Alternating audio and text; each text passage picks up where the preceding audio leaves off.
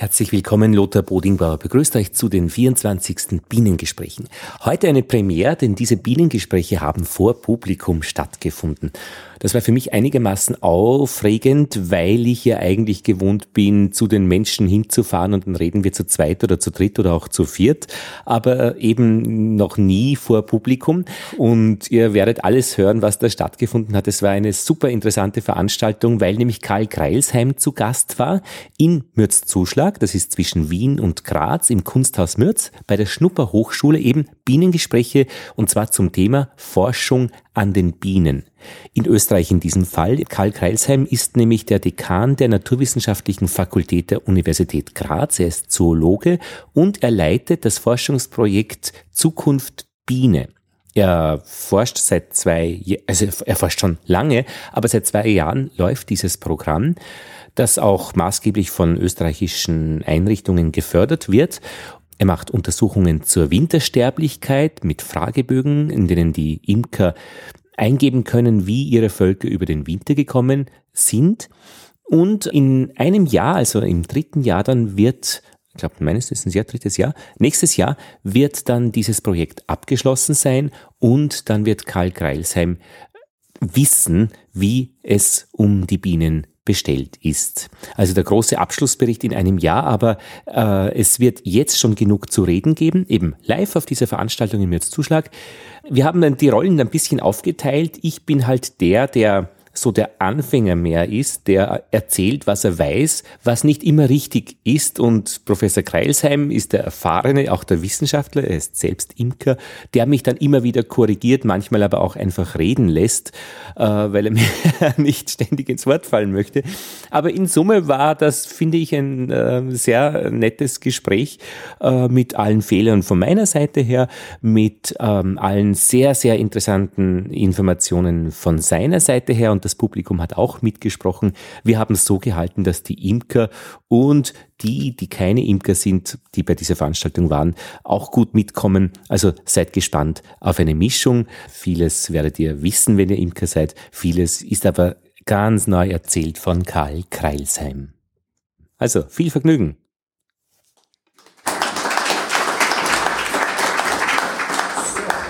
Ja, guten Abend. Äh, ich würde am liebsten ganz gerne am Anfang fragen, sind Imker unter uns?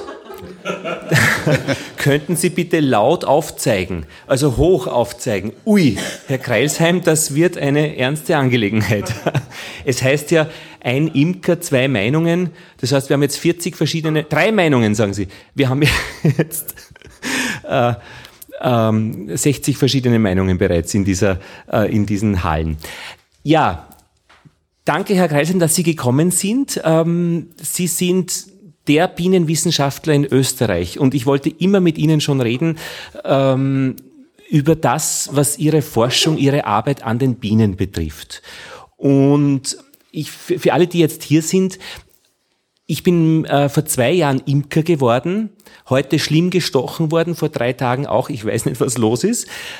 Ähm, und ich habe sehr schnell gemerkt, es ist eine steile Lernkurve, die man hat. Man muss wirklich ähm, schauen, dass man Wissen äh, schnell herbeischafft und das in Echtzeit. Also das Wissen, das man im März braucht, ist speziell im April und im Mai und so weiter.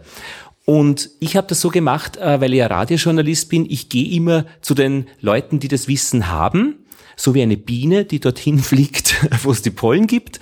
Und ich hol mir das Wissen bei denen durch ein Gespräch und teile es aber dann auch gleich übers Internet und es ist dann ein sogenannter Bienenpodcast entstanden, also eine Radiosendung, die man weltweit im Internet hören kann, wo man einfach uns beim Denken und beim Reden zuhört. Und mittlerweile gibt's 2000 Hörer im, im deutschsprachigen Raum.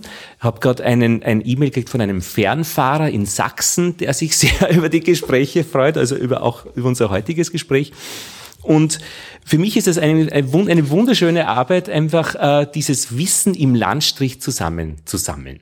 Das heißt, unsere heutige Folge wird eben die Nummer 24 sein äh, und äh, Professor Greilsheim wird über die wissenschaftliche Seite der Bienen in Österreich sprechen. Ja, Herr Kreisheim, sind Sie heuer schon gestochen worden? Passiert Ihnen das auch noch? ja, das passiert mir schon manches Mal auch, aber heuer eben noch nicht. Meine Bienen, das sollte man, wenn so viele Imker da sind, gar nicht sagen, sind ganz überraschend heute geschwärmt. Äh, sie sind aber wieder zurück eingezogen ins Volk, weil wir Königinnen mit gestützten Flügel haben, weil wir die Königin keinesfalls verlieren wollen. Es war also harmlos und aber immerhin, ich habe von der Uni schnell nach Haus gehen müssen heute Mittag. Ist es eigentlich gut oder schlecht, äh, wenn Bienen schwärmen? Ist es fürs Image, meine ich? Äh, für das Image des heutigen Imkers äh, ist es schlecht. Für manche Bio-Imker ist es etwas durchaus Positives, wenn das Volk selber schwärmt. Also da gibt es verschiedene Anschauungen darüber. Für mich ist es insofern schlecht, weil ich wohne sieben Minuten von der Universität entfernt und habe einen 900 Quadratmeter großen Garten und an allen anderen Seiten stehen dann die Häuser äh, mittlerweile, nachdem das ja Gott sei Dank nicht sehr oft passiert und die Leute zuschauen und mir immer erzählen, wann sie die ersten Bienen auf ihrem Balkon gesehen haben, sind sie relativ angefreundet und die Zeiten, wo dann jemand mit einer Tussdose am Balkon gestanden ist und genebelt hat zum Schutz gegen die Bienen, der ist Gott sei Dank vorbei. Das ist ja das Erste, was ich mitgekriegt habe. Äh, Bienen haben gesetzlich auch einen sehr hohen Stand in Österreich wahrscheinlich auch überall. Man darf fremde Grundstücke betreten, wenn man einem Schwärm nachjagt. Es gibt eigentlich so gut wie keine Beschränkungen, bis auf so fünf Meter Abstände zu einer Straße wo man Bienen aufstellen kann. Also Bienen sind ein Wert. Und das ist auch heuer bei uns zum Beispiel sichtbar geworden. Wir haben das erste Jahr Bienenwachs. Wir können also selbst Licht machen zu Hause. Und voriges Jahr hatten wir das erste Mal Honig, also was Süßes. Und wenn man sich das Mittelalter so denkt, da war es finster. Und wenn wer was Süßes gehabt hat, war er König. Ja.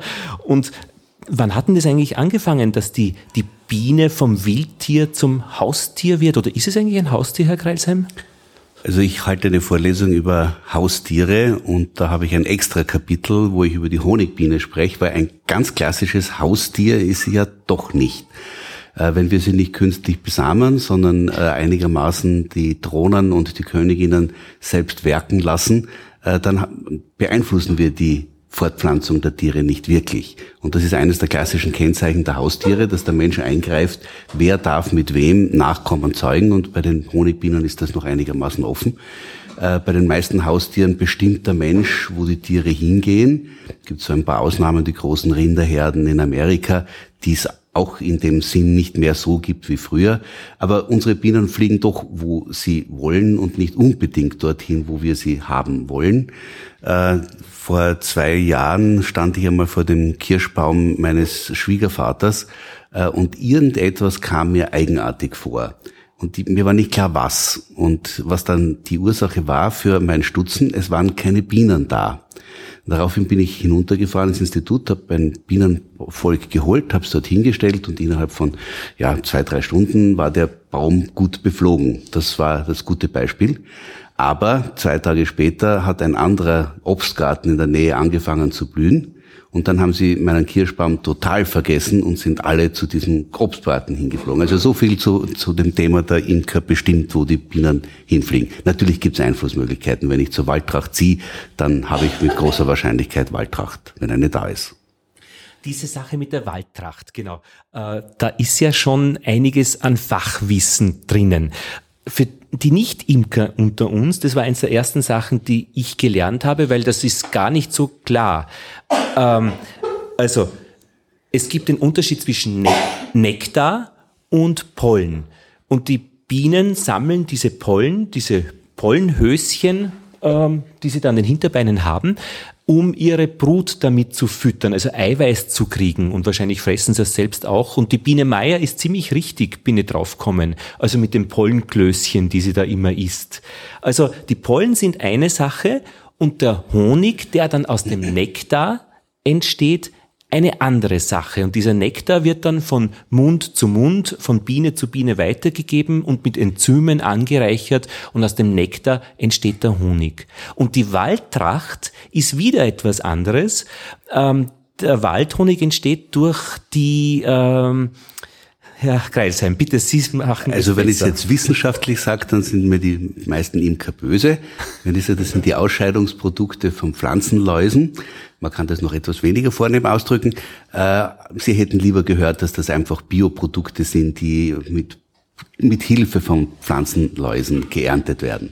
Also im Wesentlichen ist es die Defekation äh, der Läuse. Warum müssen sie das machen? Warum geben, geben sie Zucker her? Zucker ist etwas sehr Wertvolles. Der Pflanzensaft, von dem sie leben, enthält sehr viel Zucker, aber kaum Aminosäure, Eiweißbestandteile. Und damit sie jetzt genügend Eiweiß zu Essen bekommen, müssen sie ein, eine Übermenge an solchen Pflanzensäften saugen.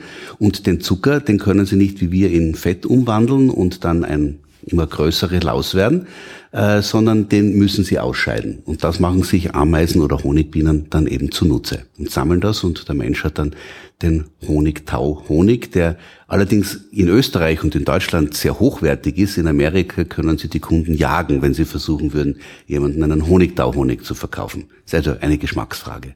Und es gibt auch einen Messwert, äh, den man messen kann und man weiß dann, dass dann viel Waldtracht dabei ist. Es gibt unterschiedliche wissenschaftliche Messgrößen. Das fängt bei den Ionen an, bei den äh, Salzen, die sich da drinnen befinden. Das geht über die Farbe, das geht über den Duft. Das kann man mit äh, komplizierten chemischen Verfahren nachweisen. Mein Messwert ist mein Mund und meine Zunge und ich habe gehört, der Honig schmeckt am besten, der, den man in seiner Kindheit gegessen hat. Und das ist, finde ich, eine interessante Geschichte äh, und ein Argument, warum man lokalen Honig essen soll, äh, weil ähm, die Bienen machen ja das, den Honig, der in einem Bienenstock, da ist es warm und feucht, haltbar sein muss. Das heißt, es ist ein Produkt, das nicht schlecht wird. Und ähm, dieses ganze Milieu ist einfach so, dass es zum lokalen Standort passt. Biene, Honig, äh, Klima im Stock, die Bakterien, die vorkommen, Pilze. Und drum ist es gut, wenn ich den Honig meiner Heimat esse, weil das ist natürlich dann das, was ich als Mensch gerne brauche. Ich habe mir einmal geschnitten mit äh, der, einer Schere im Honig, in der Honigwabe und es war unfassbar, wie schnell das geheilt ist. Ich habe glaube, das ist immer so eine Erzählung, das hilft gegen äh, zur Wundheilung. Es hilft wirklich. Ist es auch wissenschaftlich gezeigt? Also die Wissenschaft, die sich damit beschäftigt, ist die Apitherapie. Und es gibt sehr viele Dinge aus dem Bienenvolk, die tatsächlich Heilkraft besitzen. Der Honig ist einer davon. Der Honig ist so hoch konzentriert, dass Bakterien drinnen nicht existieren können, auf der einen Seite. Auf der anderen Seite gibt es ein Enzym drinnen, das dafür sorgt, dass Wasserstoffsuperoxid in ganz geringen Mengen im Honig entsteht. Und ich weiß nicht, wer jemand, ob jemand schon mal in der unangenehmen Lage war, eine großflächige Hautabschürfung oder ähnliches gehabt zu haben. Äh, zumindest früher war es die Routinebehandlung, heute macht man es nicht mehr immer. Wenn der Arzt jetzt nicht weiß, wie viel Haut ist da jetzt noch intakt und was ist Kruste und was ist Schmutz, dann nimmt er so eine Wasserstoffperoxidlösung, eine verdünnte, schüttet sie drüber, dann schäumt er so richtig Hand auf und die rote Farbe ist weg. Da hat diese Substanz die chemischen Bindungen des Blutes aufgebrochen und dadurch das Blut entfärbt. Das kann der Arzt draufschauen. Und das Gleiche, was mit den Blutproteinen passiert, passiert auch mit den Proteinen in Bakterien drinnen. Das heißt, diese Substanz tötet auch Bakterien mit demselben Mechanismus. Das wäre eine der eindeutig nach oder zwei der eindeutig nachgewiesenen Wirkungen. Und die dritte, wenn ich das gleich noch nachschießen darf, die dritte international anerkannte Heilkraft aus dem Bienenvolk ist Propolis, wobei das ein bisschen geschwindelt ist. Es ist nicht wirklich originär aus dem Bienenvolk. Das sind Substanzen hauptsächlich, die Pflanzen produzieren, um sich selber gegen ihre Bakterien und Krankheitserreger zu schützen. Und die Biene verändert das nur ganz, ganz wenig und sie überzieht damit das Innere des Volkes. Und was gegen Pflanzenbakterien schädlich ist, ist auch gegen Viren, ist auch gegen Humanpathogene Bakterien und Viren äh, wirksam und daher ist es zum Beispiel im Falle von Herpes, von Fieberblasen durchaus ein Mittel der Wahl, ein international anerkanntes. So von, um jetzt die dunkle Seite vielleicht auch gleich zu streifen, äh, von Dingen wie auf Bienenstöcken schlafen, äh, um dann die Heilkraft des Bienenvolkes zu generieren, äh, kann ich nur sagen, wissenschaftlich bewiesen, dass das eine Wirkung hat, ist es nicht. Und sehr viele Dinge wirken durch den Glauben und ich würde nicht in Abrede stellen, dass sich manche Leute dort so wohl fühlen, dass es ihnen auch tatsächlich helfen kann. Aber so einen wissenschaftlichen Beweis mit Blindversuchen äh, hat es noch nicht gegeben und daher bin ich eher skeptisch, das jetzt wissenschaftlich zu untermauern. Eins der schönsten Sachen für Nicht-Imker, die Imker kennen es ja, ist ja vor dem Flugloch zu sitzen und einfach nur zuzuschauen. Und dieses, dieser Blick einfach, äh, was sich da tut, das beruhigt so ungemein, dass ich mit sicher, dass ich mir sicher bin, dass, dass die Stresshormone im Blut messbar zurückgehen. Das glaube ich allerdings nur, ich weiß es nicht. Ja. Der Bienenstich, Herr Kreilsheim, den ich heute in den Kopf gekriegt habe, ist der auch gut? Wiss, wissen wir da was drüber? Oder soll ich mich nur bisschen, ich ärgere mich schon immer ein bisschen. Also es tut mich schon weh. Also ein, ein weiterer Teil der Apitherapie äh, ist, sich von Bienen an Stellen stechen zu lassen, wo es beispielsweise Entzündungen gibt. Was macht das Bienengift? Das sorgt unter anderem dafür, dass dort viel Blut hinfließt. Hm. Da gibt es verschiedene Salben, die dasselbe machen. Mhm. Äh, die Wirkung des Bienenstichs ist in die gleiche Richtung, ist also meistens gleich wirksam. Die Gefahr ist allerdings größer, wenn ich eine durchblutungsfördernde Salbe habe, dann werde ich ziemlich sicher keine Allergie gegen Bienengift entwickeln. Bei Bienengift kann es natürlich passieren. Um jetzt auf Ihren Kopf zu fragen, äh, zurückzukommen, wenn Sie da eine Entzündung hatten, dann war es etwas Gutes für Sie, aber wenn nicht, dann war es, glaube ich, nur schmerzhaft. Okay, ja, das war's. Und soviel ich weiß, die, die Bienen sehen nur etwas Fälliges kommen und denken Bär und dann geht's los. ähm, die Bienen gibt's ja seit 60 Millionen Jahren, oder? Länger. Äh, so. Bienen gibt schon länger, aber eben soziale Bienen soziale ungefähr Bienen. Äh, seit diesem Zeitraum, ja. Die sind mit den Hummeln verwandt, habe ich gelernt. Und mit äh, den Wespen. Und Wespen. Und Hornissen und Wespen sind wiederum an, äh, die, äh, ein bisschen anders gestrickt in, ihrem, in, äh, in der Verwandtschaft. Das sind Räuber, oder? Also wie, es gibt genau, auch bei den Wespen solche, die sich vom Pollen ernähren und man geht davon aus, dass die Bienen aus Wespen entstanden sind, die das räuberische Leben aufgegeben haben und sich vom Pollen und Nektar ernährt haben. Ah, ja. Dieses Thema Wespen und Hornissen kommt dann auch immer wieder den Imkern ist es bekannt, ähm, Vespe velutina, glaube ich, heißt, Vespa velutina, ähm, dass nämlich ähm, von irgendwoher plötzlich äh, ein, ein Feind für die Biene zu uns kommt. Der Beute, Beutenkäfer, der jetzt äh, in Italien gesichtet worden ist, bedroht Bienen dort. Wir fürchten uns hier jetzt davor. Herr Greilsheim, um zu dieser Problematik zu kommen, äh, welchen Risikobienen in unserer Welt heute ausgesetzt sind, die Imker messen die Zeit, so wie vor Christus, nach Christus, vor Varroa und nach Varroa, eine Milbe, die sich im Nacken der Biene, glaube ich, und überall festsetzt und dort auch Öffnungsstellen für Viren äh, herstellt, dass also krank, die Bienen auch krank werden können. Nebenbei werden es ausgesaugt. Also das ist eine, damit muss man als Imker zurechtkommen und die Bienen. Man sagt, die Bienen würden nicht überleben, äh, die Honigbienen, wenn es den Imker nicht gäbe. Also weil die Varroa-Belastung dann zu hoch wird, habe ich immer wieder gehört. Äh, die Varroa, also ist einige, Sie können mich immer korrigieren, ich glaube, weil Sie immer mehr, wissen wie ich. In den Gesprächen bin ich der. Immer der, sicher nicht. Aber meistens. Äh, die, also die Varroa ist eine Geschichte. Äh, Klimawandel ist eine zweite Geschichte, dass die Bienen im Winter jetzt öfters durchbrüten äh, habe ich eben sehr schnell gelernt. Und das dritte sind Pestizide. Da hat es eine große Geschichte gegeben mit Neonicotinoiden, die dann wirklich äh, zu äh, Völkersterben in großem Maße geführt haben. Und wir kommen da sehr schnell in ein Gebiet der Interessensgruppen. Wir alle sind auf Bienen angewiesen. Bestäubungsleistung ist auch immer wieder hier dieses Wort. Und wenn aber die Bedrohung stattfindet, dann prallen die Interessensgruppen aufeinander. Und da geht's auch wirklich in den Internetforen der Imker, kriege ich's mit, sehr feurig zur Sache, weil da geht's um Leben oder Tod. Habe ich etwas Wesentliches vergessen, was unsere Bienen bedroht? Äh, Sie haben es indirekt am Anfang angedeutet, wie Sie sagten, Haustier. In dem Augenblick, in dem der Mensch ein Tier zu domestizieren beginnt, äh, schränkt er seine natürlichen Möglichkeiten ein. Da gibt es Züchtungen, die in die falsche Richtung gehen können, wie Schweine, die so stressempfindlich sind, dass wenn der Bauer die Tür zu laut zumacht, ich übertreibe, dann fällt schon eines von seinen tausend Schweinen in, dem, in der Großstallung um. Äh, und solche Dinge haben wir natürlich auch mit den Honigbienen gemacht. Wir wollen sie möglichst dort haben, wo wir sie hinstellen. Wir möchten, dass sie möglichst dort bleiben, wo wir sie hinstellen, dass sie, haben wir schon gesagt, das sammeln, was der Imker eben im Augenblick gerne hätte oder die Pflanzen bestäuben, die die Bauern gerne bestäubt hätten. Äh, wenn wir uns so einen natürlichen Bienen, ein natürliches Bienenvolk in einem Baum mit einer Höhlung anschauen, so haben sich die Bienen das normalerweise nicht einfach den nächstbesten Baum ausgesucht, um dort zu nisten. Wenn es unterschiedliche Möglichkeiten gegeben hat, dann optimieren sie dieses Suchen nach Nisthöhlen. Und Tom Seeley hat einmal einen sehr schönen Versuch gemacht. Er hat also unterschiedlich große Klotzbeuten und äh, normale Beuten und Kisteln und Kasteln aufgestellt und hat die Bienen wählen lassen.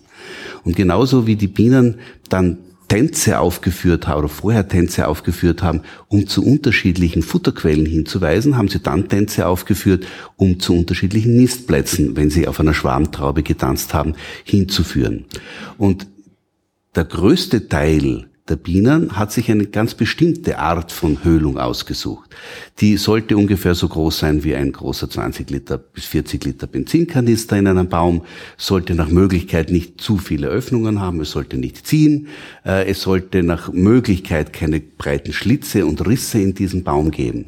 Das können Bienen alles erforschen und das ist dann auch das, was durchaus Vorteile für die Bienen hat. Da fallen nämlich ab und an Waben herunter und dann muss sie neue Waben bauen. Äh, der Imker muss das machen, indem er Waben tauscht und wenn er es nicht tauscht, tauscht, haben seine Bienen einen Nachteil gegenüber den Bienen, die das natürlicherweise haben.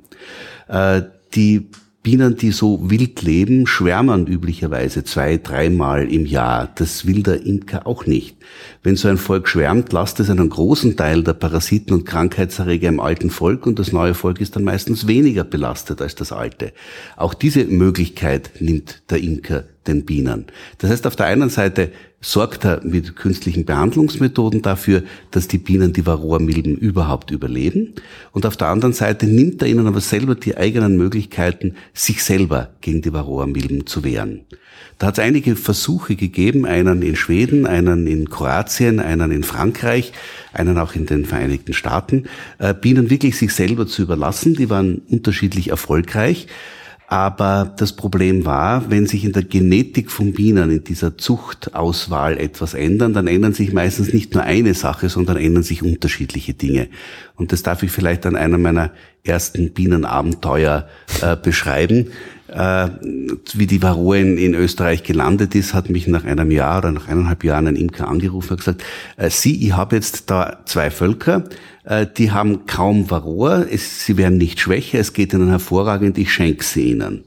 Da hat gesagt, ja, wenn die so toll sind, wieso schenken Sie mir die? Hat er gesagt, solche Stechteufeln habe ich in den letzten 30 Jahren noch nicht erlebt. Äh, mit dieser Zucht können andere Dinge passieren. Und das war ja keine Zucht, das war Zufall.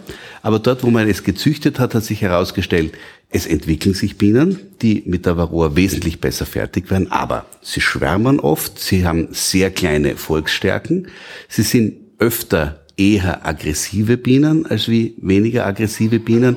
Naja, und wenn jetzt der Imker Bienen hat, die er nicht mehr in seinem Garten, also bei mir in der Merangasse aufstellen könnte oder am Universitätsgelände.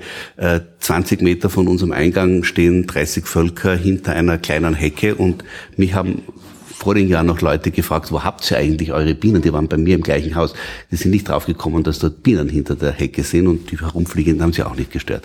Also diese Bienen könnte man dort nicht mehr halten und diese Bienen wären auch nicht in der Lage, einen auch nur annähernd so guten Honigertrag zu bringen wie die Bienen, die wir beispielsweise jetzt in der Steiermark vorherrschend haben. Also das ist das große Problem mit der natürlichen Auslese. Ja, die Bienen würden sich äh, erwehren können, aber sie brauchen dazu geeignete Nistplätze und sie brauchen dazu einige Jahrzehnte.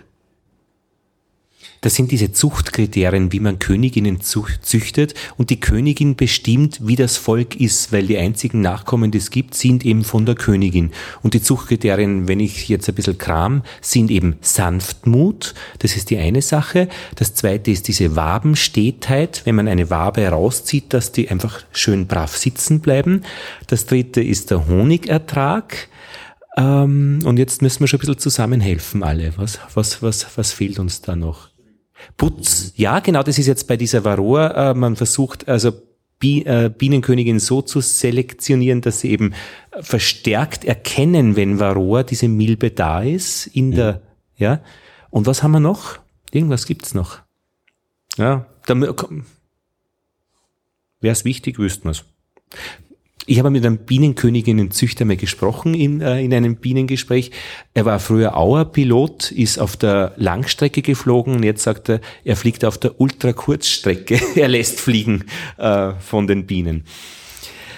Herr Kreisheim, wenn die ähm, in Österreich ähm, geforscht wird, dann hat das schon Tradition. Also es gibt in Lunz am See so ein Zentrum für, für Bienenforschung gab's. Das ist auch mit so Personen verbunden. Ähm, jetzt in Graz eben mit Ihrem Institut ist, wird Bienenforschung gemacht und Sie haben ein Projekt, äh, das heißt äh, Zukunft Biene auf die Beine gestellt, auf die Flügel gebracht.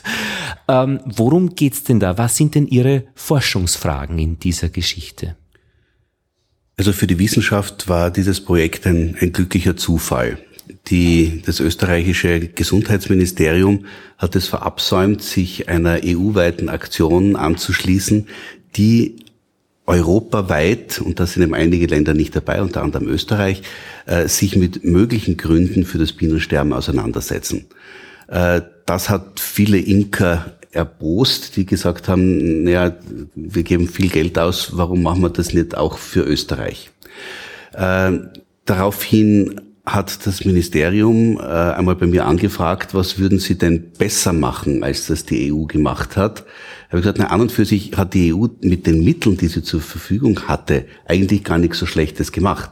Aber was ich noch inkludieren würde, wären die Viren bei den Bienen zu untersuchen und nicht nur Varroa, äh, bei den Vergiftungen nicht nur die sechs wichtigsten Neonicotinoide, sondern ein größeres Spektrum. Und dann sind wir eben zum Schluss gekommen, wir machen das auch, aber wir machen das nicht auf drei Jahre, sondern wir machen es toll mit sehr vielen Parametern, aber nur einem Jahr. Das hängt damit zusammen, dass ein solches Screening eines Bienenvolks ungefähr 600 Euro kostet. Das heißt, irgendwo muss man natürlich auch auf das Geld schauen. Das heißt, wir haben, das ist einer der Teile, äh, nachgekocht, was die EU gemacht hat, haben Fehler oder Unschärfen, die Sie waren die Ersten, äh, gemacht haben, beseitigt und haben jetzt, und das war das Zuckerl, das die Universität Graz bekommen hat, wir durften auch noch andere Dinge anschauen, äh, nur, nicht nur das, was in Europa gemacht wurde. Also man kann das Projekt ungefähr aufteilen. Ein Drittel ist das, was die EU gemacht hat, ein Drittel ist Krankheitsforschung und ein Drittel ist Ernährungsforschung. Es rückt immer mehr in den Mittelpunkt, dass die Ernährung der Bienen eine große Rolle, eine mindestens ebenso große spielt, weil ein Problem aufgetreten ist im Laufe der letzten Jahre, das man so nicht gekannt hat diese riesigen Monokulturen, wie wir sie jetzt in Niederösterreich, teilweise auch in der Steiermark haben, äh, die bedingen, dass die Bienen nur ein einziges Eiweißnahrungsmittel haben, also den Pollen von einer einzigen Pflanze, den dafür eine bestimmte Zeit lang, 14 Tage, drei Wochen, dann davor wenig und danach auch wenig und möglicherweise ist der Pollen auch noch schlecht. Was heißt jetzt schlecht? Äh, wie beim Menschen gibt es Eiweiß, das sehr hochwertig ist. Die Lebensmittelverordnung schreibt zum Beispiel vor, wie viel hochwertiges Eiweiß in einer Wurst drinnen sein darf. Das heißt, der Metzger darf in eine Wurst nicht zu viel Sehnen und Flachsen hineinarbeiten. Das ist dem Geschmack überhaupt nicht abträglich. Äh, manche sagen sogar, das schmeckt sogar manches mal besser. Aber es fehlen wichtige Aminosäuren. Und dasselbe ist bei manchen Pollensorten der Fall. Jetzt muss man sehr vorsichtig sein. Pollensorten man weiß es zum Beispiel von Sonnenblumenpollen, von Rapspollen, aber man hat in ein paar Varietäten untersucht und da hat man es gefunden. Und um das jetzt gültig sagen zu können, muss man das mit jeder neuen Varietät wieder. Es kann sein, dass eine Sonnenblume einen guten Pollen für die Bienen guten und eine andere Sonnenblumenvarietät eine schlechte hat. Also man muss da sehr differenziert sein. Ich darf nicht sagen, der Raps ist schlecht oder ist gut oder die Sonnenblume ist schlecht oder ist gut. Ähm, wir haben uns jetzt damit beschäftigt, was, woran leidet eine Biene, wenn sie jetzt durchaus einmal eine Zeit lang, vier Wochen, ein ganzes Volk, eine ganze Generation an Bienen aufzieht, das nur von einem einzigen Pollen Eiweiß bekommen hat. Und in den meisten Fällen äh, geht es den Bienen schlechter. Äh, sie sind weniger leistungsfähig in der Brut, sie fliegen teilweise äh, etwas anders, sie sind weniger resistent gegen Krankheiten, also ein, etwas, was wir noch nicht erwähnt haben, die Nosema, die ebenfalls aus Afrika gekommen ist, zu den, äh, aus, äh, nicht aus Afrika, aus Asien, pardon. Eine Durchfallerkrankung, oder? Nosema. Ja, mhm. richtig. Darüber möchte ich dann nachher auch, wenn ich darf, noch ein paar Worte sagen. Also Bienen, die mit einem minderwertigen Pollen ernährt worden sind, äh, sind weniger resistent gegen diese Krankheit. Das kann man auch übertreiben. Wenn man Bienen zu viel, mit zu viel Eiweiß, künstlichem Eiweiß beispielsweise füttert, kann das auch ins Gegenteil umschlagen. Also da ist Vorsicht geboten.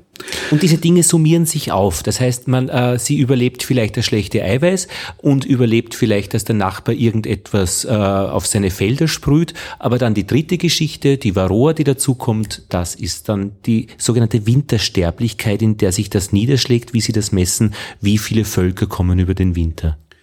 Also wenn wir uns die eindeutigen Sterbeursachen für Bienenvölker anschauen, äh, so gibt's relativ wenige, Gott sei Dank. Also es gibt Bären, da kann ich sagen, also der Bär, das war er. Äh, das kann einmal ein Dachs sein, das kann einmal ein Specht sein, der im Winter ein Volk aufhackt. Äh, das kann ein Pestizidschaden sein, wie er am Rhein vor einigen Jahren passiert ist, wo dann wirklich Tausende von Bienen tot waren. Aber die Fälle in Österreich, dass wirklich Hunderte von Völkern jetzt innerhalb kürzester Zeit zugrunde gehen oder auf die Hälfte der Population reduziert worden sind, das ist Gott sei Dank relativ selten und ist speziell im letzten Jahr sogar sehr stark zurückgegangen. Was aber viel gefährlicher, nein, gefährlicher ist nicht das richtige Wort, aber was viel schwieriger nachzuweisen ist, wenn Bienen subletal, also so geschädigt werden, dass man ihnen gar nichts ansieht, dass die so kleine Macken haben, wie beispielsweise dass eine Biene, die ich nehme aus dem Volk und ich setze sie einen Kilometer entfernt hin, dann braucht sie eine bestimmte Zeit zurückzufliegen.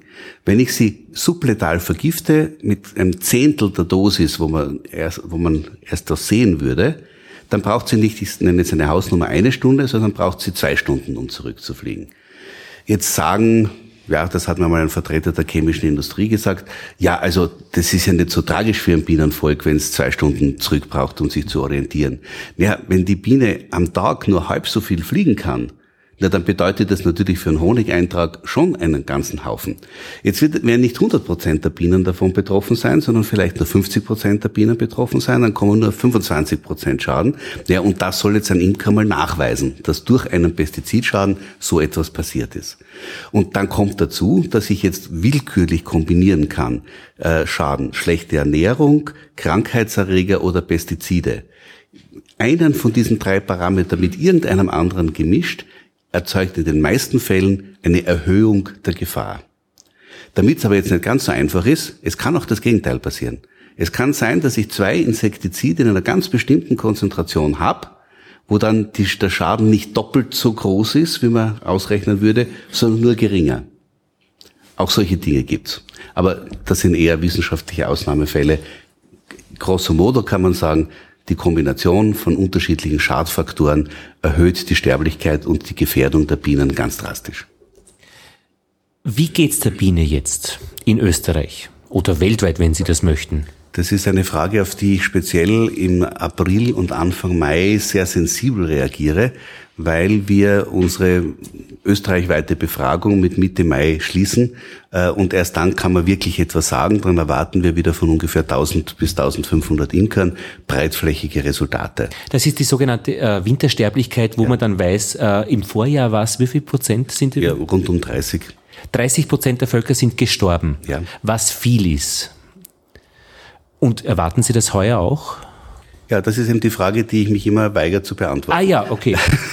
äh, ja. Ich, ich, ich kann eine Einschätzung aus den Daten machen, die ich habe. Das sind irgendwo in der Gegend von 100 oder 120 Imker, aber das, ja.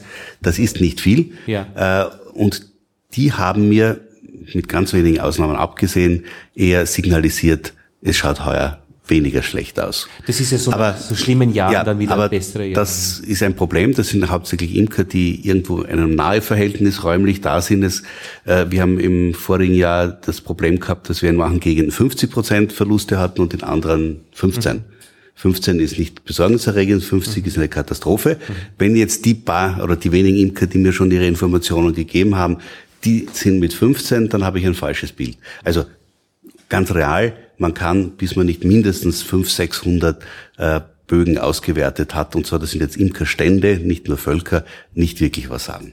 Aber so Summe aller Ihrer Erfahrungen jetzt äh, 2016, ähm, was haben Sie für ein Gefühl? Wie geht's unseren Bienen insgesamt? Wohin geht die Reise? Also es geht den Bienen Gott sei Dank, äh, dank einer recht guten Ausbildung und Schulung der Imker europaweit akzeptabel gut. Mhm. Und im Augenblick können wir mit den Schäden relativ gut fertig werden, äh, die im Laufe des Jahres entstehen.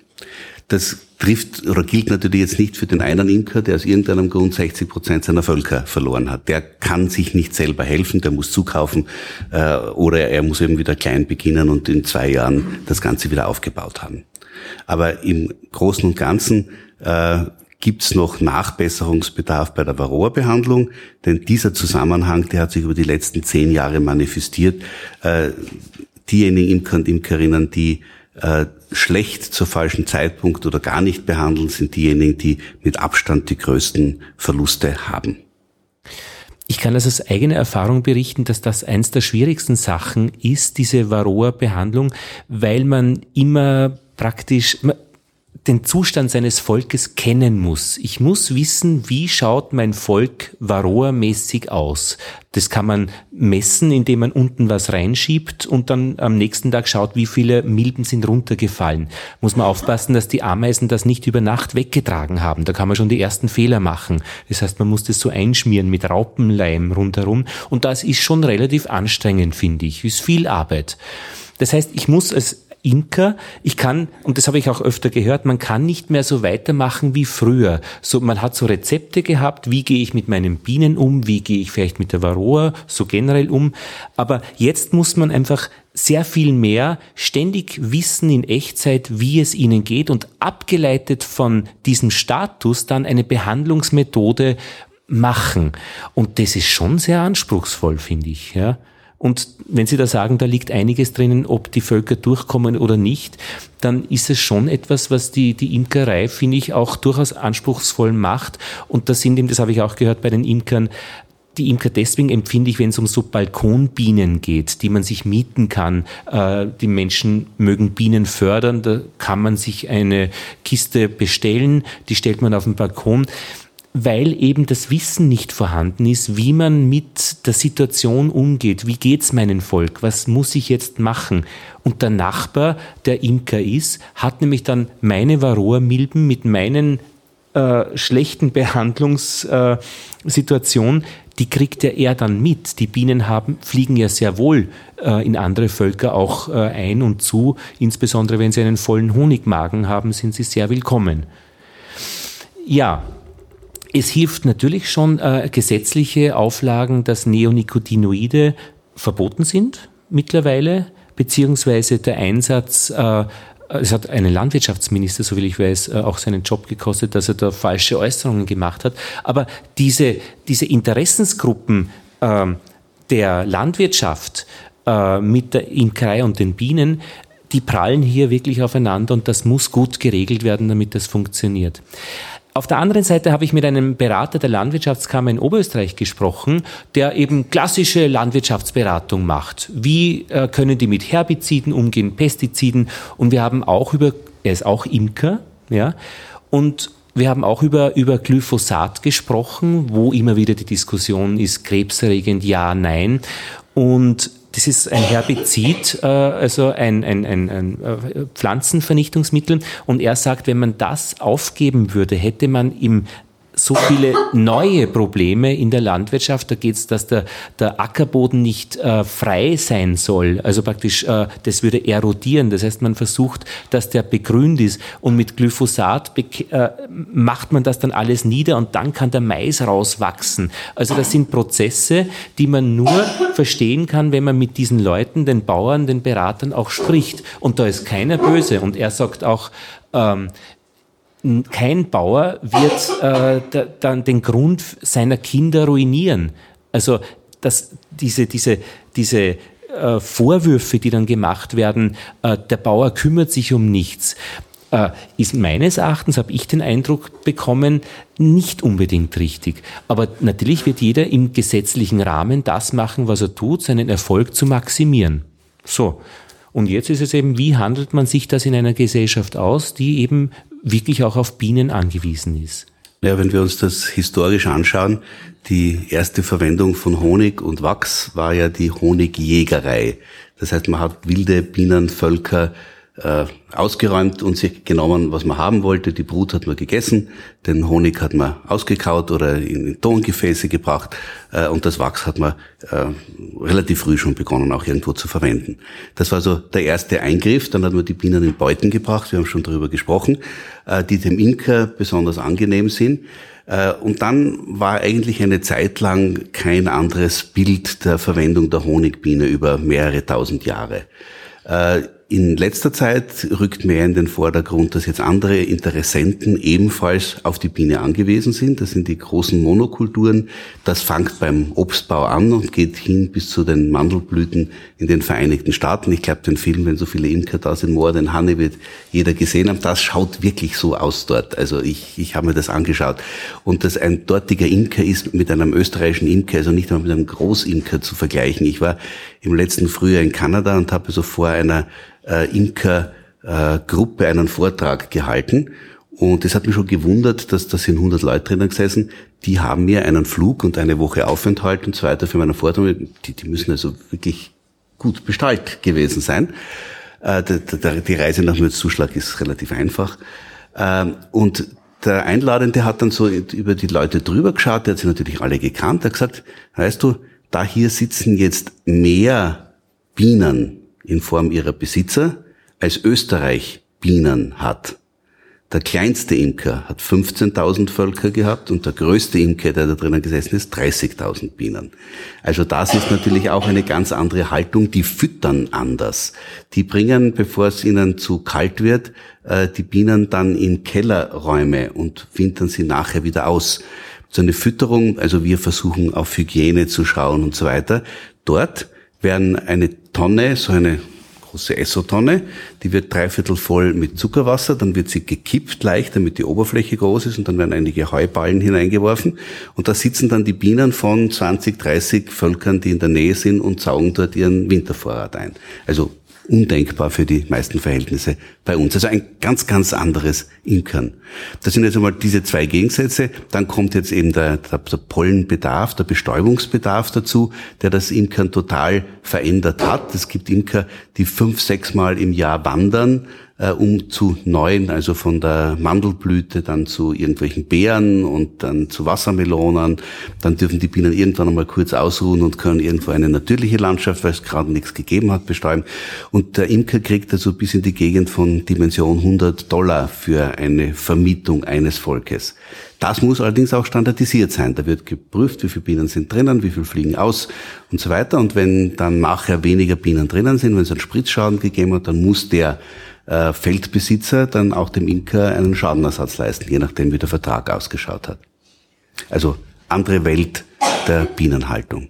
Ein bisschen andersherum ist es in Neuseeland. Da ist es so, dass die Imker zahlen müssen, wenn sie äh, ihre Bienen äh, zu einer Obstplantage stellen. Also, äh, weil nämlich der neuseeländische Honig, ich weiß nicht, ob das wer kennt, Manuka-Honig, das ist ein sehr heilkräftiger Honig mit sehr hohen Enzymwerten, einfach wirklich auch hohe Preise auf dem Weltmarkt erhält. Und da sagen die Obstbauern, naja, äh, ähm, wir, äh, euer, euer Honig, den ihr gut verkauft, möchten wir auch ein bisschen was haben vom Gerstl. Das ist die Südseemyrte, äh, eine besondere Pflanze, die es in Neuseeland gibt, die diesen heilkräftigen Manuka-Honig mhm. auch wirklich macht. Also wenn ich gesagt habe, unser Honig ist sehr gut für Wundheilung, dann ist der Manuka-Honig einfach nur besser, weil ja. er mehr von diesen Substanzen ja. hat. Aber als Heilmittel kann man unseren eigenen natürlich auch verwenden. Herr Kreisheim, wir hören immer wieder, wenn es äh, die Bienen nicht gibt, dann sind wir in zwei Jahren tot. Einstein. Erstens, das Zitat ist vier Jahre. Zweitens, Einstein hat es nie, hat's nie gemacht. Okay. Zumindest ist es nicht verbürgt. Aber ist nicht dran? und eine Gruppe von Studenten brüstet sich damit, dieses, diesen Spruch in die Welt gesetzt zu haben. Ähm, Im übertragenen Sinn ja. Also wenn, wenn die ökologischen Bedingungen so schlecht sind, dass alle Bienen, die es gibt, eingehen. In Österreich gibt es 700 Wildbienen und unsere Biene und dann gibt es noch Hummeln und so weiter. Äh, also wenn die alle eingegangen sind, dann geht es der Menschheit wirklich schlecht. Aber nicht, weil wir keine Bienen haben, sondern weil dann muss die Ökologie sich so verändert haben, dass irgendetwas nicht mehr passt. Für die Ernährungssicherheit äh, können wir von ungefähr 15 Prozent ausgehen. Das heißt, die Welterträge sind um 15 Prozent geringer. äh, ist schon klar, da verhungern schon einiges an Menschen, wenn wir plötzlich 15 Prozent weniger Nahrungsmittel haben. Aber es gibt Nahrungsmittel und Nahrungsmittel. Äh, des einen Nahrungsmittel wegen, wo ich die Bienen nicht missen möchte, des Kaffees, werden die Menschen nicht verhungern. Bei Mandeln werden wir wahrscheinlich auch ohne auskommen. Bei Ölpflanzen, Raps beispielsweise, gibt es einen Ertrag, aber er kann um 10 bis 20 Prozent gesteigert werden. Und da fängt es dann an, kommerziell interessant zu werden. Das heißt, bei einer Ertragssteigerung von 10 bis 20 Prozent, das ist für den Farmer teilweise von Interesse äh, und das ist natürlich auch für die Welternährung von Interesse. Und dieses gute Image der Honigbiene, da fliegen ja, wenn man die Honigbiene schützt, im Windschatten ja noch viele Wildbienen mit und andere Insektenarten, die bei gepflegter Natur, die vielseitig ist, divers, ähm, ähm, einfach wirklich auch gefördert wird. Die, die, Honigbiene hat eben eine gute Lobby aus guten Gründen. Ja, ja also was für Wild, was für Bienen gemacht wird, was gleichzeitig gut für Wildbienen ist, ist einmal die Einschränkung äh, der Verwendung von Pestiziden jedweder Art. Äh, der Versuch, diverse Frucht, Frucht, Fruchtfolgen zu konstruieren und aufzubauen, das ist für beide gut. Was aber absolut fehlt, kein Mensch baut Nistplätze für Honigbienen, aber ein großer Teil der Windbienen, Wildbienen braucht ganz, ganz spezielle pflanzliche Strukturen oder Erdgegebenheiten, um sich fortpflanzen zu können. Und darum kümmert sich dann eigentlich niemand. Oder fast niemand. Wir werden gleich noch weiterreden und wir werden auch Ihre Fragen dann gleich entgegennehmen, die Sie sicherlich auch haben. Ich würde aber ganz gerne jetzt kurz mit Ihnen gemeinsam telefonieren. Und zwar ist es nämlich so, bei den Bienengesprächen muss ich ja Wissen heranschaffen in Echtzeit. Also im März brauche ich als junger Imker, also nicht jung, aber äh, also als, wie sagt man denn, als neuer Imker, danke. ähm, brauche ich Wissen für den März und für April im April. Und da habe ich mir gedacht, wenn ich einmal im Monat eben so ein Bienengespräch mache mit jemandem, der sich auskennt und ich dann auch noch jemanden anrufe, was machst du gerade am Bienenstand, dann kann ich erfahren, was er gerade macht und er, ich kann auch meine Fragen stellen, die bei, was bei mir gerade irgendwie mir Sorgen macht. Und ich rufe jetzt mit Ihnen gemeinsam an, äh, den Victor Hernandez. Ähm, ich zeige Ihnen, wie er ausschaut. Ähm, wo ist er? Ähm, Victor. Da ist er. Und zwar äh, ist äh, Victor ein Imker, den ich zufällig eben kennengelernt habe äh, in Kassel. Kassel-Sund, also in Deutschland, ist er Stadtimker und er macht eben ein bisschen mehr wie nur Bienen zu halten und, und Honig zu produzieren. Er macht eben auch Weiterbildung für die Stadtbewohner, wie die Natur funktioniert, wie Bienen funktionieren, dieses gesamte System. Und er hat mich vor ein paar Tagen angerufen und hat gesagt, er hätte, er weiß was äh, über die Varroa, ähm, was super funktioniert für den Herbst. Und ich habe gesagt, na, dann werden wir doch am besten äh, bei unserem Bienengespräch in Mürz Zuschlag telefonieren und jetzt schauen wir, ob das Ganze funktioniert.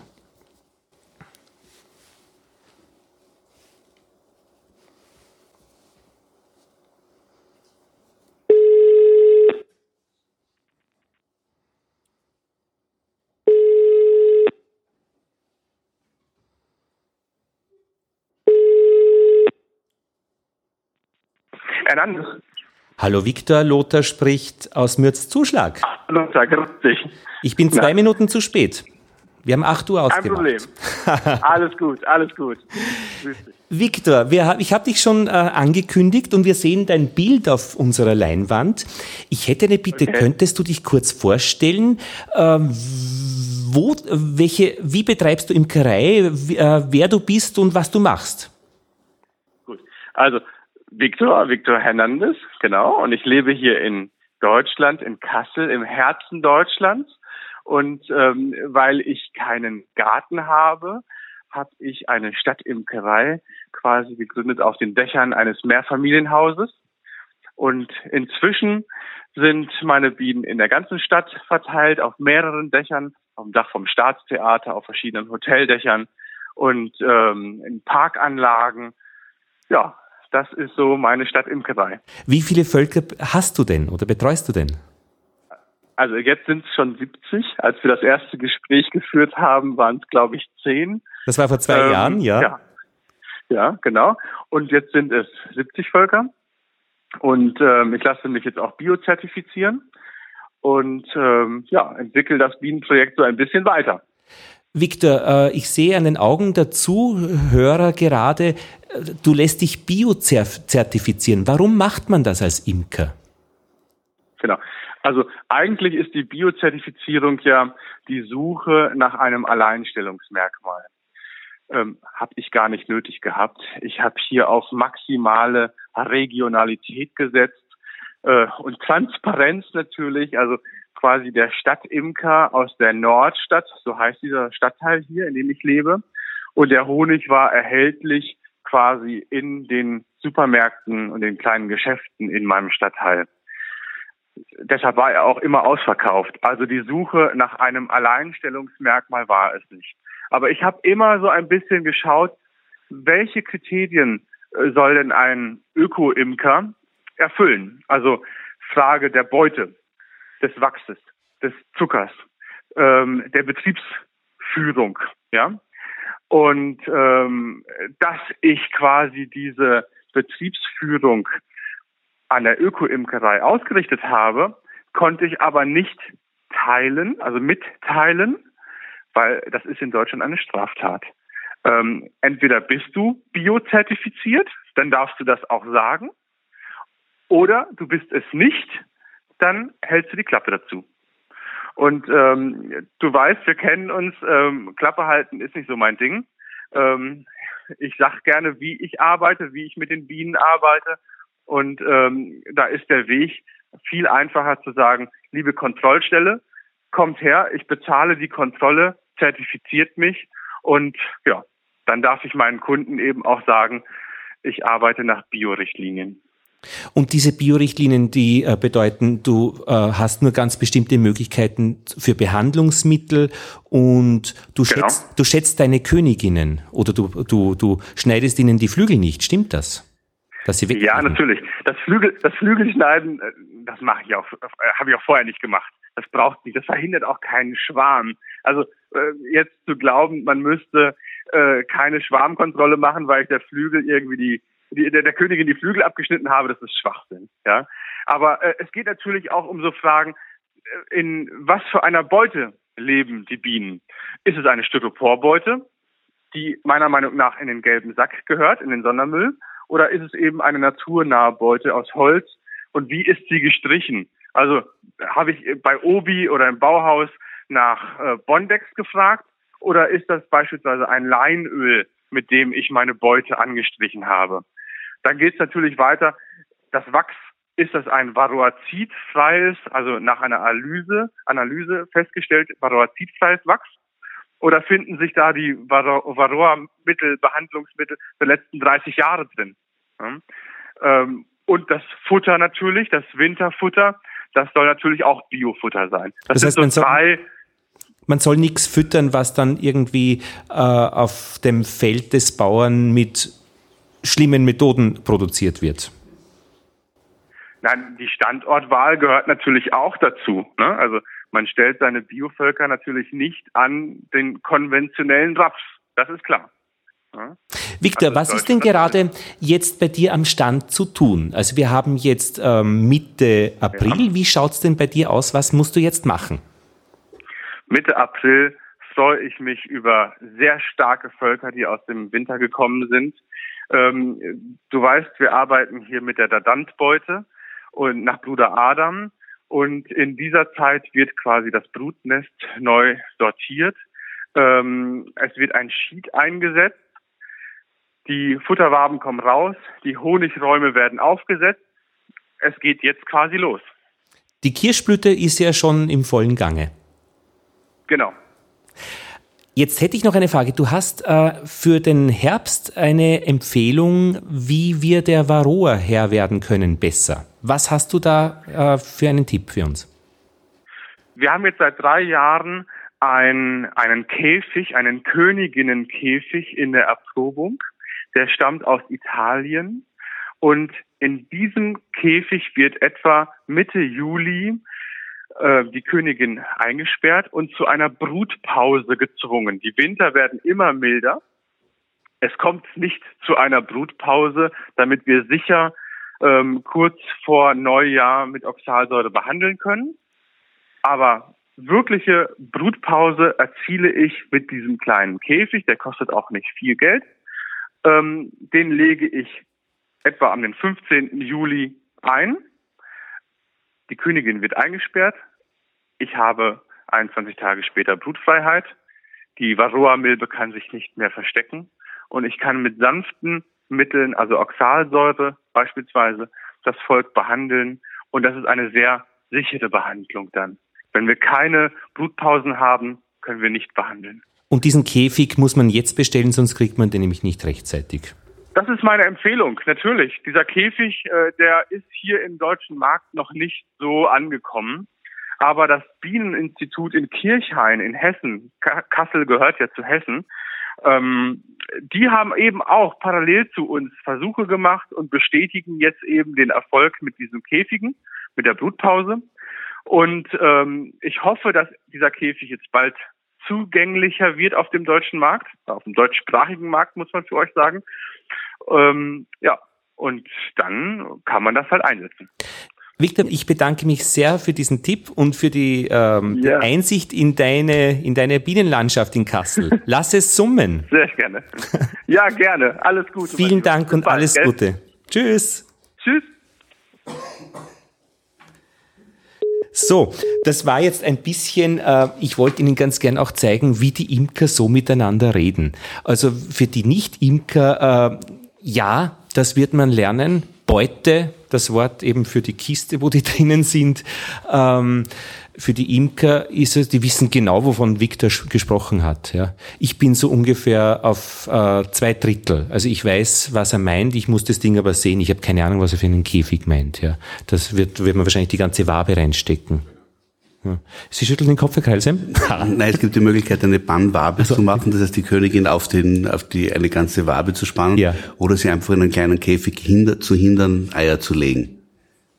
Aber die bessere Methode ist die von Ihnen angeführte, weil dann bleibt sie in einer reduzierten, aber immerhin in Eilegetätigkeit, weil nach, nachdem er nicht gesagt hat, dass er diese Wabe dann entfernt, hätte ich nicht auf die Wabe getippt, dass er Bannwabe genommen hat. Ich glaube, es ist eine Königin und Versandkastel. Ja. Das Problem ist, dass die Königin dann nur nicht sofort entsprechend wieder mit dem Eierlegen anfängt, wenn er sie freilässt. Ah ja, das heißt, es, jede ja. Sache hat Vor- und Nachteile und das wird genau in den Imkervereinen auch diskutiert. Aber was mir besonders gut gefallen hat, die Imkervereine äh, sind sehr, äh, also in Wien gibt's jede Menge, also ich glaube drei oder vier oder fünf sogar. Und das Wissen wird sehr bereitwillig geteilt. Also jeder neue Imker wird da wirklich gut aufgenommen.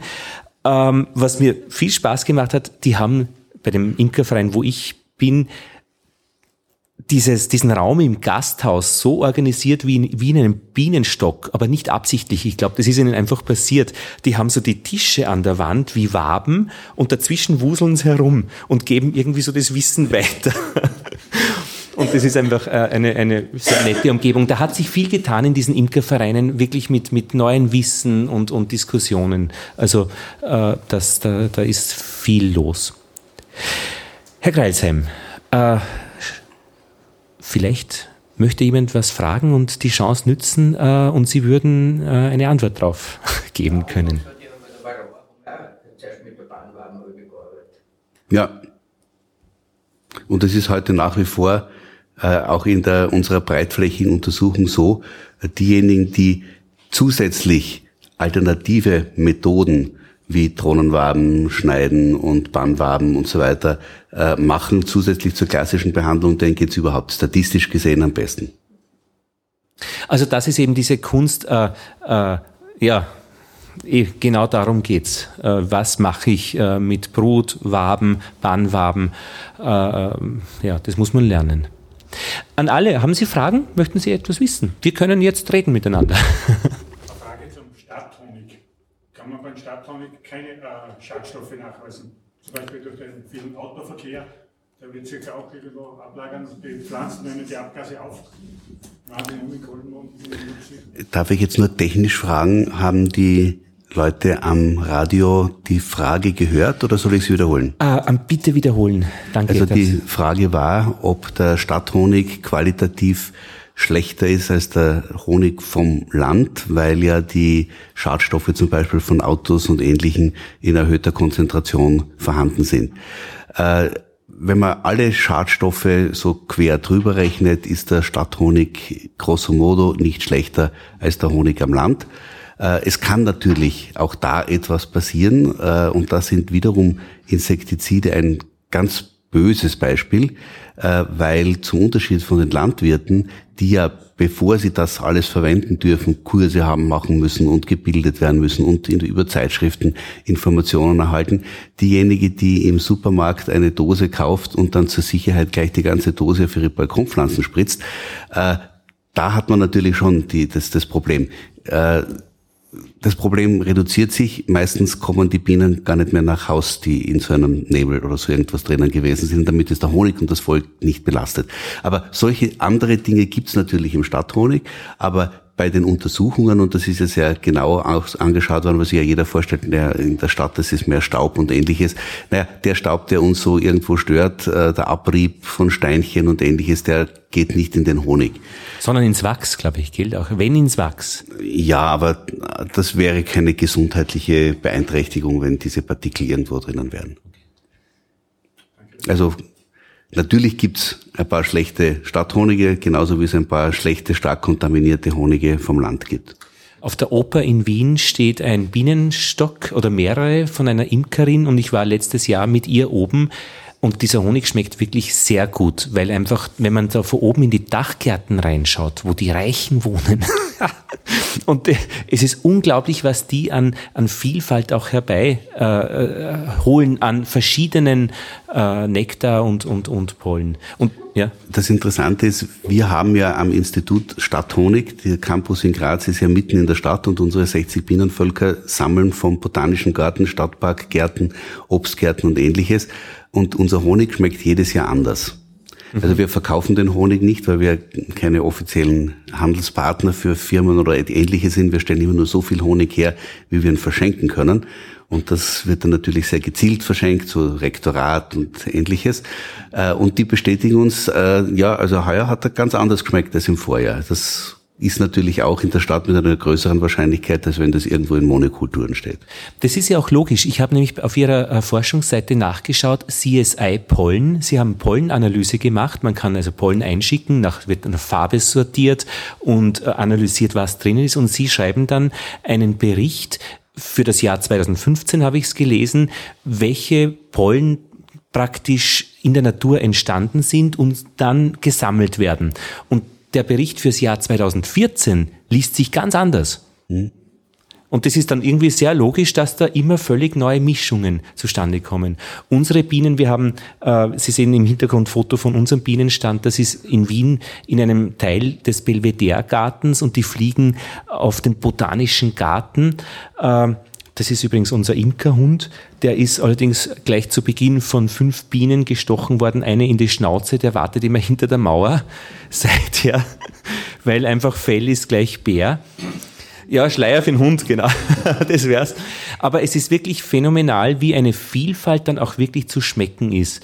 Und mittlerweile, und das, ich habe noch, kenne ich unseren Honig. Also er ist wirklich, also das vom, vom letzten Jahr, eben vom ersten Jahr, äh, ich kenne ihn von anderen Honigarten auseinander. Und das finde ich auch besonders schön, dass man irgendwie äh, was von Entfernung aus Honig ist, von der Nähe aus Honig ist, ja. Und das Bild sehr bunt wird. Vielleicht eine kleine Anekdote zu dem Schmecken. Ich war, ich bin ein, jemand, der wenig schmeckt. Also den, den Waldhonig kann ich schon von einem Rapshonig unterscheiden.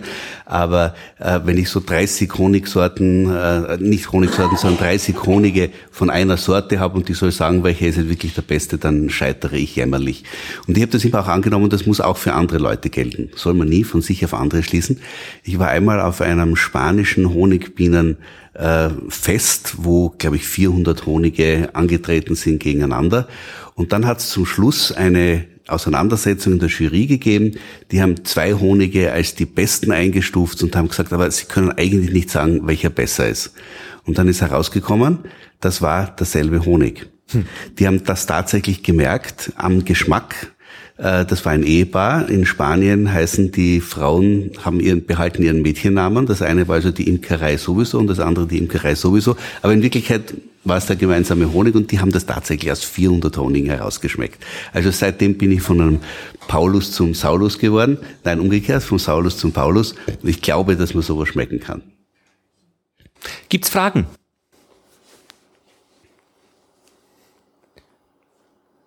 Ideen? Befürchtungen?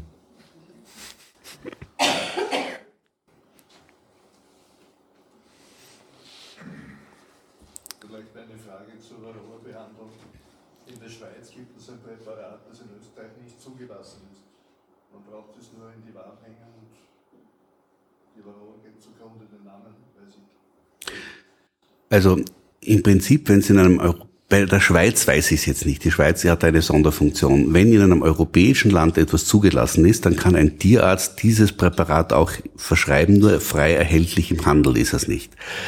Äh, es, die Schweiz hat einen gewissen Sonderstatus. In vielen Dingen ist sie gleichgeschaltet mit der EU. Bei dieser Substanz weiß ich es jetzt nicht. Aber das war, diese Strips hat ja immer schon gegeben mit unterschiedlichen Ingredienzien. Das Problem ist bei allen diesen Mitteln äh, über drei oder vier Generationen fangen die Resistenzen an.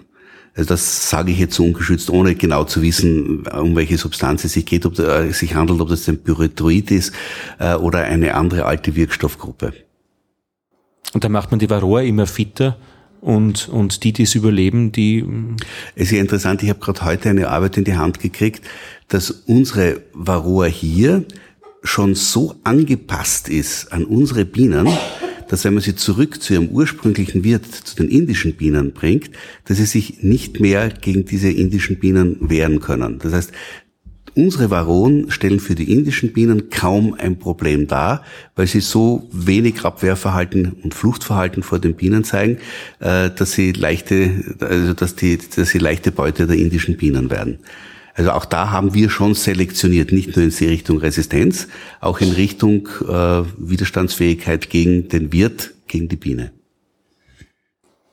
Ich hätte noch eine Frage, Herr Kreisheim. Sie sind ja Zoologe und könnten theoretisch auch an Elefanten forschen. Warum Biene? Hm. Äh, das hat ein bisschen was mit dem Imker zu tun, äh, den wir gerade gehört haben. Er hat gesagt, Alleinstellungsmerkmal. Ich habe an und für sich über Verdauungsphysiologie bei Katzen gearbeitet, also wie Katzen die notwendigen Substrate in ihren Körper hineinbekommen. Äh, und dann war eine Stelle ausgeschrieben, wo es darum gegangen ist, dass ein Nachfolger von Karl von Frisch äh, herausfinden wollte, äh, ob Honigbienen messen können, wie viel Zucker sie im Flug verbrauchen. Also Sie werden wahrscheinlich alle die Geschichte kennen. Karl von Frisch, eine Biene fliegt einen Kilometer, kommt ins Volk zurück und teilt mit, in einem Kilometer Entfernung dort und dort gibt's etwas. Und jetzt ist es sehr schwierig, wie ein solches Tier den einen Kilometer feststellt, ob das ein, zwei oder zwölf Kilometer gewesen sind. Und seine Hypothese war, sie misst die Menge an Zucker, die sie verbraucht. Und dazu hat er mich eingestellt. Also ich, meine Aufgabe war, eine Biene fliegt 500 Meter oder 1000 Meter und wie viel Zucker verbraucht sie. War eine ziemlich gefinkelte Sache, aber wie untersucht man so eine Biene, die fliegt? Wie untersucht man das? Man macht sich die Cleverness der Bienen zugute und die sind höchst effizient. Das heißt, wenn eine Biene schon einen ganzen Tag immer zur selben Stelle hinfliegt, nimmt sie immer gleich viel Futter mit. Weil sie muss ja Proviant mithaben. Und zwar nimmt sie so viel mit, dass sie einmal hinfliegen kann, dann ein bisschen suchen kann und wenn sie die Futterstelle nicht findet, wieder zurückfliegen kann. Und je länger sie fliegt, desto schärfer und desto genauer macht sie das. Und wenn ich jetzt 100 Bienen habe und 50 fange ich, nachdem die eine Woche so geflogen sind, am Futterplatz ab und 50 fange ich beim Herausfliegen aus dem Stock ab und ich schaue mir an, wie viel Zucker haben die mitgenommen, dann kann ich aus der Differenz ausrechnen, wie viel sie verbraucht haben. Klingt ganz einfach, aber hat eineinhalb Jahre gedauert. Äh, allerdings die Hypothese war falsch. Die Bienen messen das nicht über den Verbrauch. das heißt, ich bin durch eine ja, durch eine falsche Hypothese zu den Bienen gekommen. Jetzt sage ich Ihnen nur gleich, wie es die Bienen wirklich machen. Äh, Bienen versuchen immer in einer bestimmten Höhe zu fliegen, die immer relativ gleich ist, wenn es keine Hindernisse gibt. Und je nachdem, ob sie lang fliegen oder kurze Strecken fliegen, haben sie viel unterschiedliche Bilder. Wobei Bild jetzt nicht Picasso oder Rembrandt ist, sondern viel Gras, Blumen, Steine, was auch immer, oder wenig. Und wenn Sie viel Gras, Blumen, Steine, Wasserläufe und ähnliches sehen, dann geben Sie eine große Entfernung an. Und wenn Sie wenig sehen, dann geben Sie eine kleine Entfernung an. Und das ist jetzt ziemlich egal, was das ist und in welcher Abfolge, weil die Biene, die die gleiche Strecke nachfliegt, sieht ja auch viel Steine, Blumen, Wasser oder nicht und fliegt genauso weit wie die andere Biene. Also sie sagt nicht wirklich ein Kilometer, sie sagt in Wirklichkeit, so und so viel Oberflächenmuster musst du sehen und dann lande. Das war dann die Lösung. So, warum ich dann bei den Bienen geblieben bin. Ich habe festgestellt, das ist ein, also mit diesen Ergebnissen, obwohl die Hypothese falsch war, äh, sind wir international so gut angekommen, haben das so gut publizieren können, weil das viele Leute interessiert hat, dass ich mir gesagt habe, äh, lass die Kratzen Kratzen sein. Äh, Bienen, du bist an einem Institut jetzt, wo die Bienen Geschichte haben, seit Karl von Frisch, also seit den Jahren nach dem Zweiten Weltkrieg, spezialisier dich darauf. Und dann bin ich so ein bisschen von der reinen Grundlagenforschung in die angewandte Forschung hineingedriftet. Ja, und da bin ich jetzt.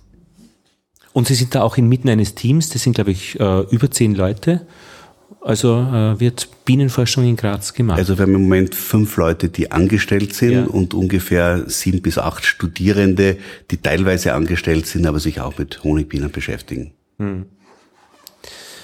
Eine Sache habe ich noch gelernt. Ich weiß, das ist für Imker banal, aber immer, man muss ja immer auch ein bisschen argumentieren, dass man denen den Honig wegnimmt. Und ob man sich nicht schlecht fühlt dabei.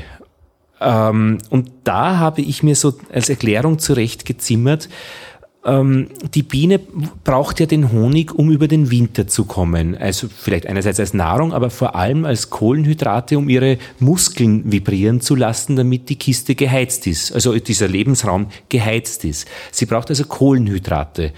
Das ist es. Äh, wenn ich ihr jetzt, sie kann aber nur Honig machen.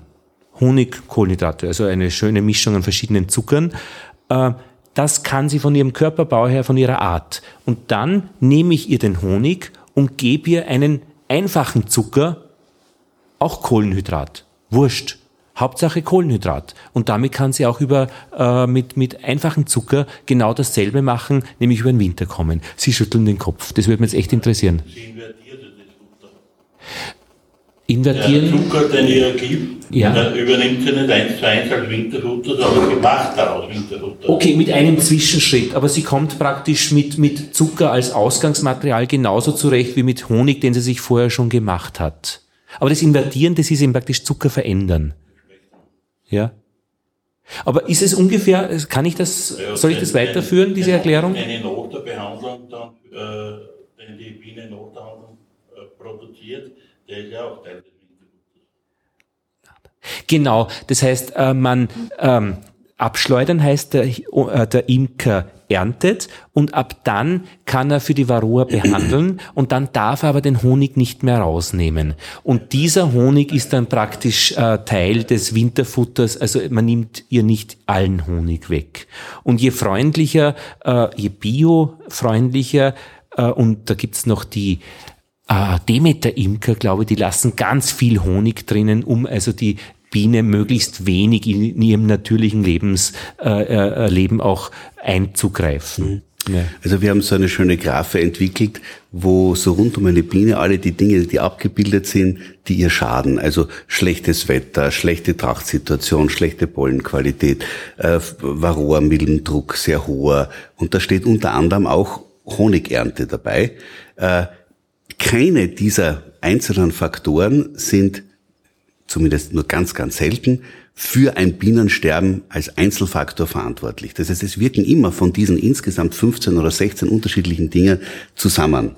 Das Honig wegnehmen bringt die Bienen sicher nicht um, wenn alles ist. Noch dazu haben wir unsere Bienen ja so gezüchtet, dass sie viel mehr Honig bringen, als das eine echte Wildbiene bringen würde. Man sieht das in Afrika, da imkern die Imker mit Bienen, die sie, wenn sie welche verlieren, gehen sie in den Wald und holen sich neue. Und die Erträge sind bei weitem nicht so hoch wie bei unseren gezüchteten Bienen. Äh, Das heißt, wenn wir ihnen was wegnehmen, nehmen wir ihnen was weg, was wir ihnen eigentlich auch angezüchtet haben. Es gibt aber Arbeiten, die sagen, äh, also wirklich alles wegnehmen oder fast alles wegnehmen ist nicht so gut. Im Honig sind schon auch Substanzen drinnen, die das Immunsystem der Bienen stärken. Was in dem Fall ja auch passiert, wenn das, was nach der letzten Schleuderung noch eingetragen wird, drinnen bleibt. Aber das ist natürlich unterschiedlich viel. Hat der Imker Pech, dann gibt's gar nichts mehr. Äh, dann hat sie natürlich auch nichts von diesen Substanzen. Eine große Gefahr, habe ich als Anfänger gehört, ist der Anfänger selbst für die Bienen, der immer reinschaut.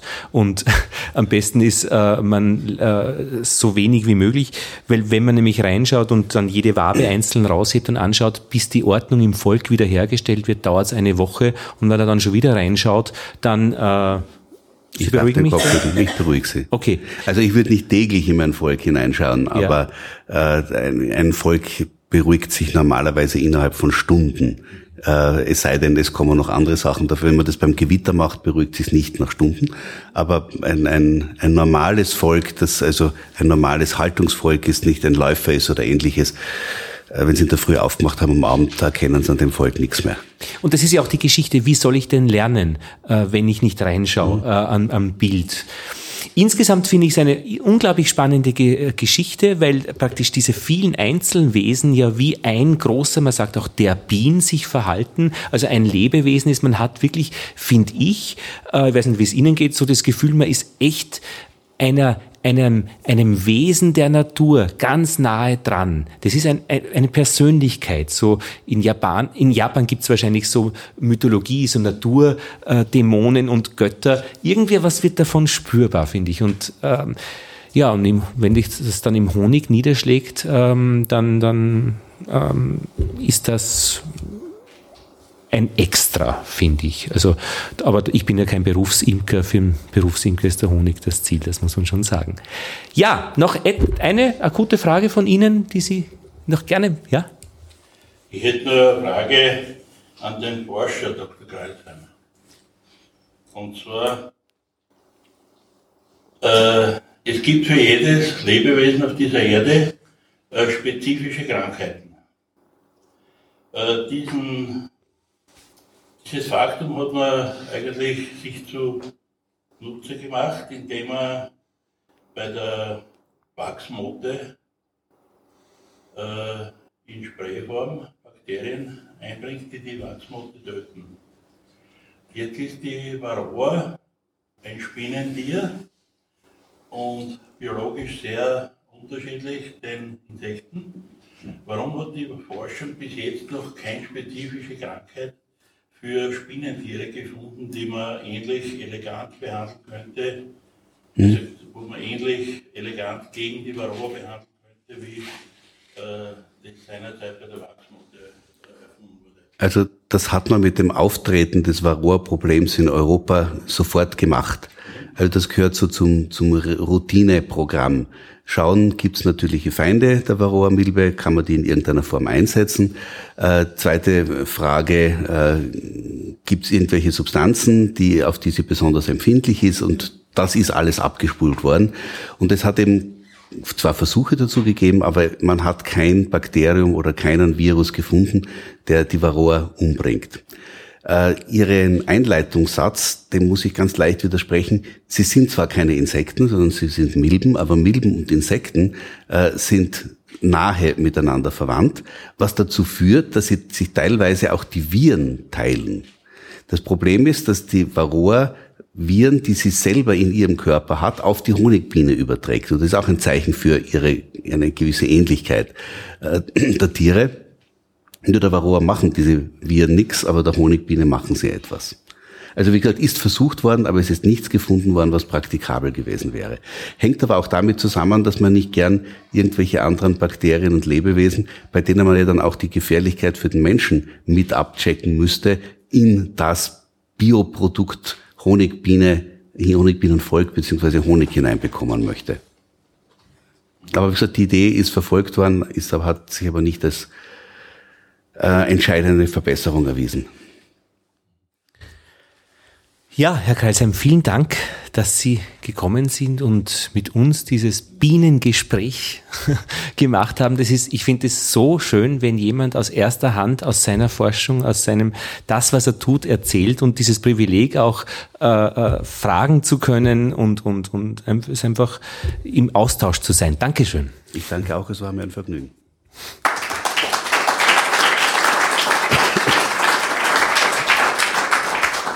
Und ich bedanke mich bei Ihnen, dass Sie gekommen sind, weil es nämlich viel lustiger ist, gemeinsam zu reden, ähm, als, naja, zurzeit ist auch schon lustig, aber gemeinsam ist es natürlich noch äh, viel netter. Und wenn Sie möchten, können Sie dieses Bienengespräch auch nachhören auf www.bienenpodcast.at. Ähm, da sehen Sie auch die oder hören Sie auch die bisher 23 anderen Folgen von Episode 1 bis 2 drei, Sie ahnen, wie es weitergeht, vier. also bis wir sind, das letzte war äh, Nummer 19 war Imkern in Neuseeland, das war sehr spannend, auch über Wachs, über eine Sachverständige, die so ähm, zu den einzelnen Bienenständen hingeht, wenn es Probleme gibt, über die Demeter-Imkerei und die letzte Folge über Gärung. Das war so eine wissenschaftliche Grundlagen, Grundlagengespräch. Und eben Nummer 24 beschäftigt sich mit dem Forschungsprojekt Zukunft Biene, also das, worüber wir heute gesprochen haben. Wenn Sie Lust haben, www.bienenpodcast.at. Wissen aus erster Hand gesammelt wie die Bienen im Landstrich. Sarah, du machst noch eine Ankündigung, was die nächste Schnupperhochschule wird. Ganz genau. Also zunächst möchte ich mich herzlich bedanken bei Ihnen, Herr Kreisheim und bei dir, Lothar, auch bei Ihnen fürs Kommen. Und äh, ich würde mich freuen, wenn wir uns wiedersehen, vielleicht beim Akademischen Wirtshaus am 25. Mai. Da diskutieren unter der Leitung von Gerfried Sperl, Trautel Brandstaller und Erhard Busseck über die, unsere Republik und unsere Republik im Umbruch. Ja, danke vielmals für den interessanten Dankeschön.